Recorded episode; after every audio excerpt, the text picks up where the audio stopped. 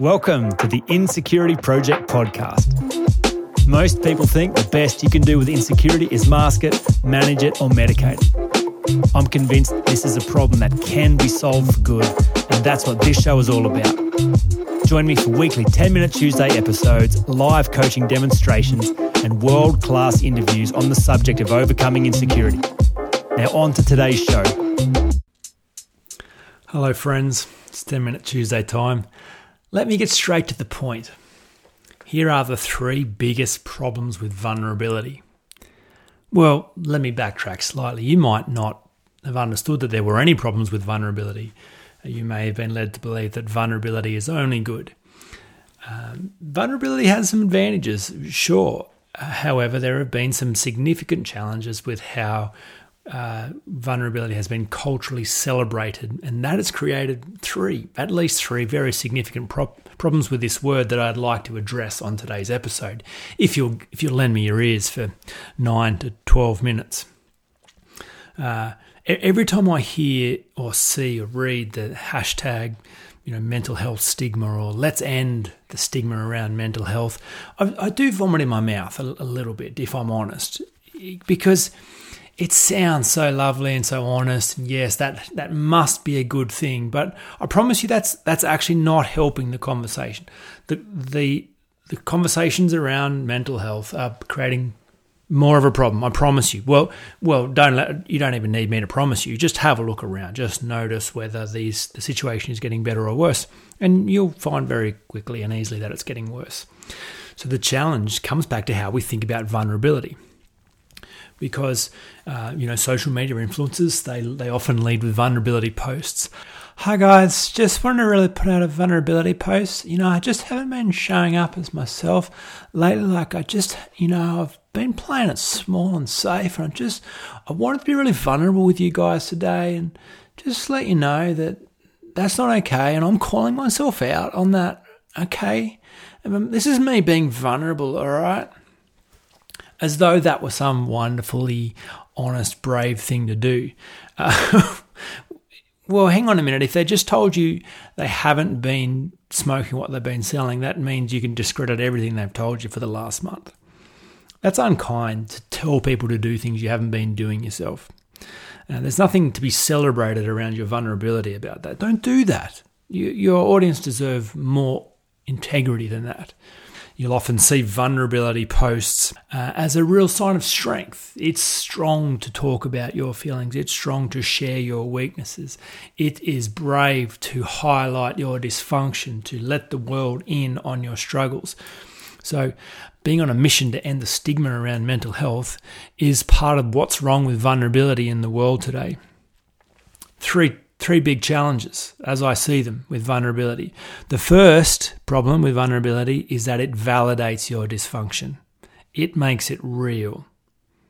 So, look, don't let me say that anxiety, depression, mental health aren't real. Uh, great, they're real, but they're only real as symptoms. They're not the core issue. It's impossible for them to be the core issue. Behavior, emotions, and thinking is the end of the assembly line. So the moment you come out and label yourself, hey everyone, here's me being vulnerable, I just wanted to let you know that I'm having struggles with my mental health. I'm having struggles with my anxiety. Or even if I label my anxiety, I am I am a high functioning, I have high functioning anxiety, for instance, which is a social media post I, I came across this week. I'll read what else it says. So there are two columns on this post. Uh, column one is what you see, column two is how it feels. So what you see is that I'm helpful, but how it feels, something will go wrong if I don't do everything myself. What you see is that I'm organized. How it feels, my mind frequently jumps to the worst case scenario and I feel out of control if I'm not prepared. What you see, I'm hardworking. But how it feels, I'm not naturally talented or intelligent, so I need to work harder than everyone else. What you see, detail orientated. How it feels, I'm fearful of being blamed and criticized if I make even the smallest mistake. What you see, yes person. How it feels, if I say no, I'll be letting people down. What you see, self sufficient. How it feels, if I ask for help, people will think I'm not good enough. What you see, I'm active. How it feels, I don't know how to switch off and relax without feeling guilty. What you see, I'm confident how it feels. Sometimes I chatter out of nervousness, then overanalyze everything I said. I've said. But this post is celebrating the vulnerability of being a high, having high functioning anxiety, as though that were a good thing.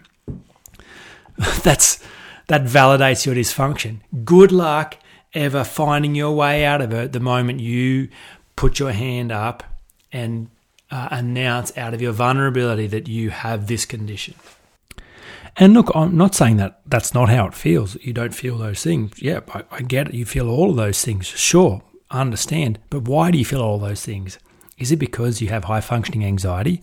Or is it because anxiety needs a backstory to survive and that there is a fear that you will be found out as inadequate or lacking or not good enough or not worthy? Is it an anxiety problem or an insecurity problem. The moment you label it as an anxiety problem, you have to treat it as an anxiety problem. Your vulnerability now has created more of an issue. It's not an anxiety problem, it's an insecurity problem. So, your vulnerability is supposed to just open the door so you can see clearly, so that then you can change it. Validating your dysfunction is going to create more problems for you, I promise.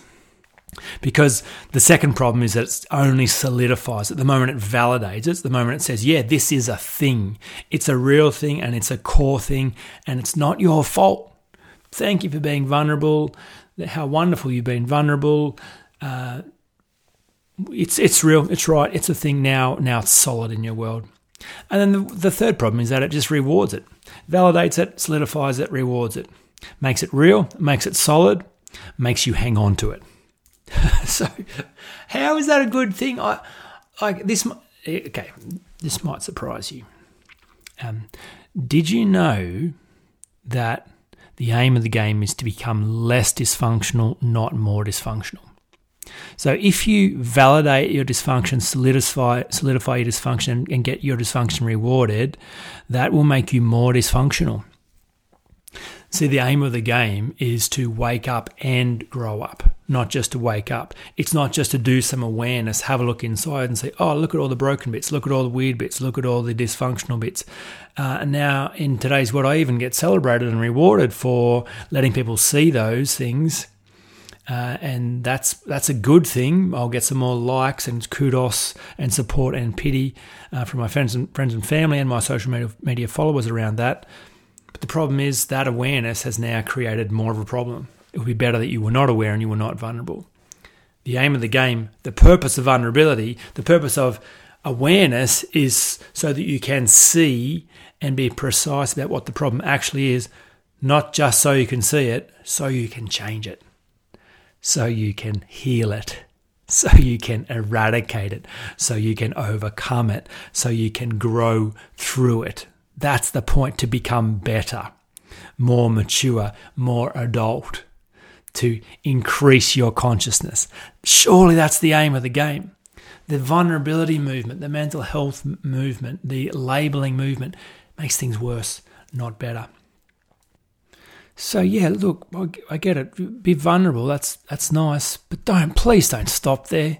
Please don't think that that's the point of the exercise. That's the way in yes, you'll need to see it. And yes, there'll be times where it'll be beneficial for others to see it as well. But that's the beginning of the process. Then get some help, then trust the process, then do the work, and then come out the other side transformed. You've been listening to the Insecurity Project podcast. All you need to solve any problem is the proven framework and someone skillful enough to hold you in the space until it works. If this is your year to be insecurity free, Jump on the insecurityproject.com and begin your journey to become unhindered by getting a free copy of the seven essential practices for overcoming insecurity.